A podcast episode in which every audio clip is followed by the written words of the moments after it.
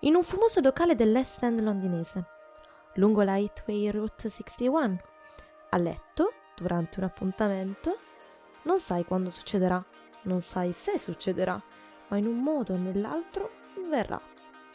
Entrerà nella tua testa, si insinuerà tra le pieghe dei vestiti. Ecco, arriva la pelle d'oca.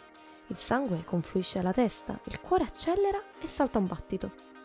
Infine, un sorriso a mezza bocca che si stampa beffardo. Le reazioni possono essere estremamente diverse, ma accomunano qualsiasi lettore o scrittore. Che tu sia Baudelaire o un ragazzino sconclusionato in riva al mare, quando arrivano i versi che ti fanno emozionare, da pilo erezione, che ti fanno sentire le farfalle nello stomaco, come se fossi innamorato. Allora scopri la poesia. Ma c'è chi la scrive, chi riversa i suoi sentimenti, le sue paure, i propri sogni. Chi della scrittura ne fa la sua vita. E inconsapevolmente plasma la vita di uno, cento, milioni di lettori. Stavolta ci occupiamo di quei lettori che cantano di poesia e di scrittori ispirati alla musica. Mettete le cuffie, aprite il libro e mettetevi comodi. Ricomincia Trax.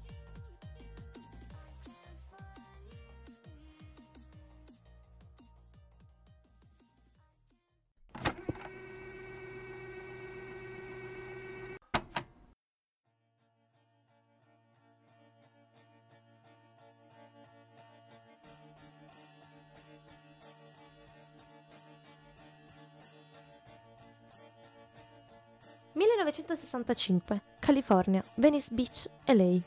Se le porte della percezione fossero purificate, ogni cosa apparirebbe all'uomo com'è, infinita. Ray trovò questa frase sottolineata sul libro dell'amico. La frase era di William Blake, il libro Le porte della percezione di Huxley. Non riusciva a capire pienamente Jim, non capiva nemmeno i suoi film, a dirla tutta. Alla UCLA i suoi cortometraggi erano qualcosa di troppo. Troppo di tutto, per tutti. Nonostante la violenza, i pensieri troppo audaci per la provincia americana degli anni 60, Jim Morrison era un ragazzo fin troppo schivo e timido, persino quando cantava. I primi show li ha cantati completamente girato di spalle al pubblico, vallo a capire. Non aveva neppure una voce melodiosa, era poco adatta al rock and roll. Forse ad un vecchio blues, ma al rock no. Però c'erano i suoi versi, Così convinse Ray Manzarek a mettere su un gruppo, cantandogli a bassa voce i suoi versi. Jim non lo sapeva, ma stava già cantando la poesia che avrebbe creato il gruppo psichedelico più prolifico della Summer of Love e che avrebbe pubblicato come ultima traccia del lato A del loro secondo album Strange Days. Avanti, nuotiamo verso la luna, scaliamo il flusso del mare, penetriamo dentro la sera che la città dorme per celare. La cosa divertente è che Light My Fire, che porterà i The Doors in giro per il mondo nel 67, è del chitarrista Robbie Krieger. Traccia 1 The Doors Moonlight Drive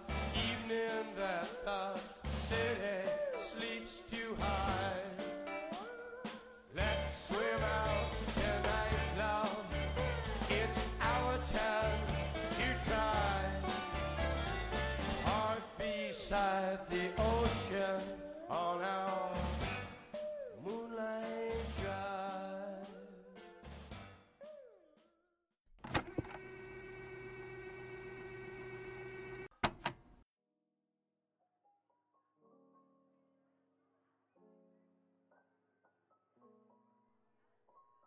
«25 ottobre 1971, Roma. Fernanda Pivano nascose alla bene meglio il registratore sotto la borsa aperta. Voleva girare il veto di Faber sulle interviste, senza mancarle di rispetto, questo sì, ma con femminile e quasi materno ingegno. Con un occhio semichiuso dal fumo della sua immancabile sigaretta, De André fece finta di niente. D'altronde stava parlando di un libro di poesie che costò la libertà alla sua intervistatrice durante il ventennio. Questo piccolo dono le era dovuto Faber rispose a ogni domanda, come uno studente del liceo classico all'interrogazione d'italiano. Infatti aveva 18 anni quando lesse per la prima volta l'antologia di Spoon River, di Masters. Ne rimase folgorato. A distanza di anni non era cambiato nulla.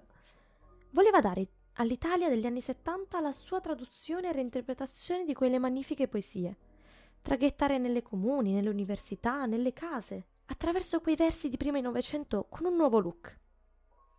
Scelse nove poesie, le esaminò sotto le lenti di un ottico, le scompose facendone precipitare i loro sali come fa un chimico.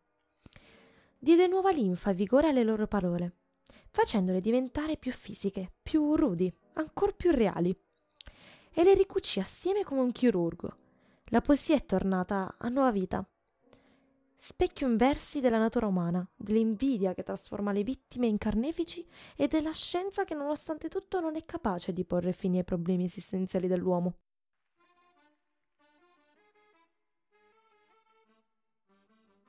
Non è al denaro, non all'amore, né al cielo. È il terzo concept album di De André che cantò di uomini e poesia.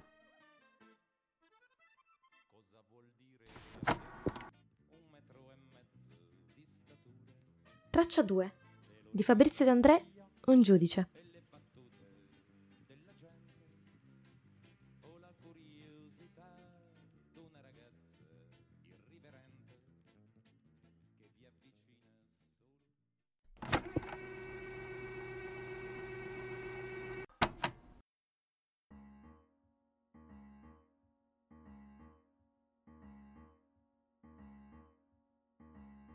2019, New York City.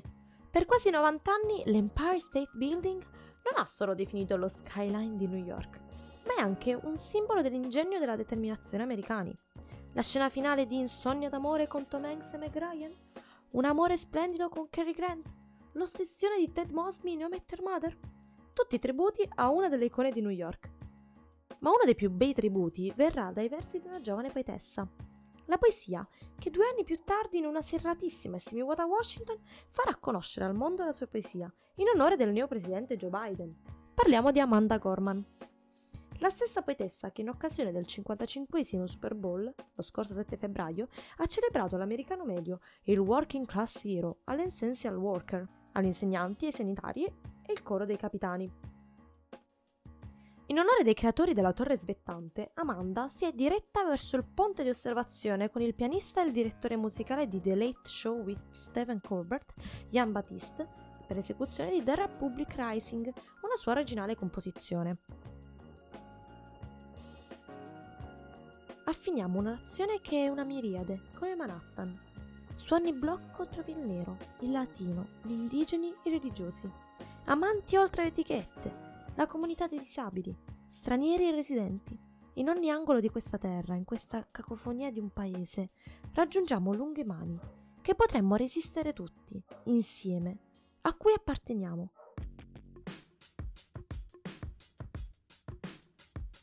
Un inno alla diversità, al cuore della società cosmopolita, recitato col cuore in una mano e l'iPhone nell'altra. È la nuova faccia della poesia, recitata quasi come un pezzo hip hop eh, adagiata sulle note di un piano. E Jay-Z muto.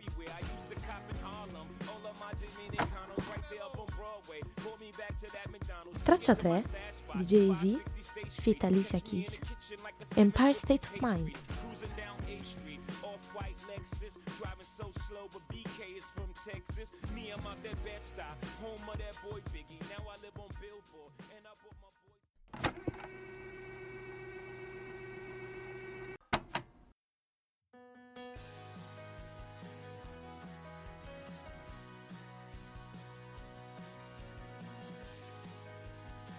La poesia non la troviamo solo sulle pagine ingiallite dei vecchi libri di scuola, in vetuste antologie da bancarelle dell'usato, su YouTube, Instagram e in qualche libro di un nostro amico, su un murales che costeggia la ferrovia o in qualche verso galeotto che ci balena in mente e non abbiamo l'ardore di declamare. È musica, come quella delle nostre playlist, come quelle raccontate in tracks. Io adesso vi devo salutare almeno oggi mi devo mettere a studiare.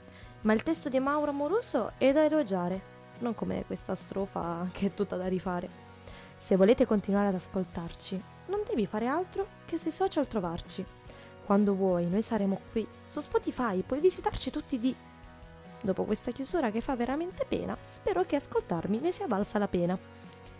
Idea, testo e regia di Mauro Moruso. Voce di Luna Anselmo. Ci trovate su Instagram, Facebook, Twitter e dove volete. Noi siamo qui.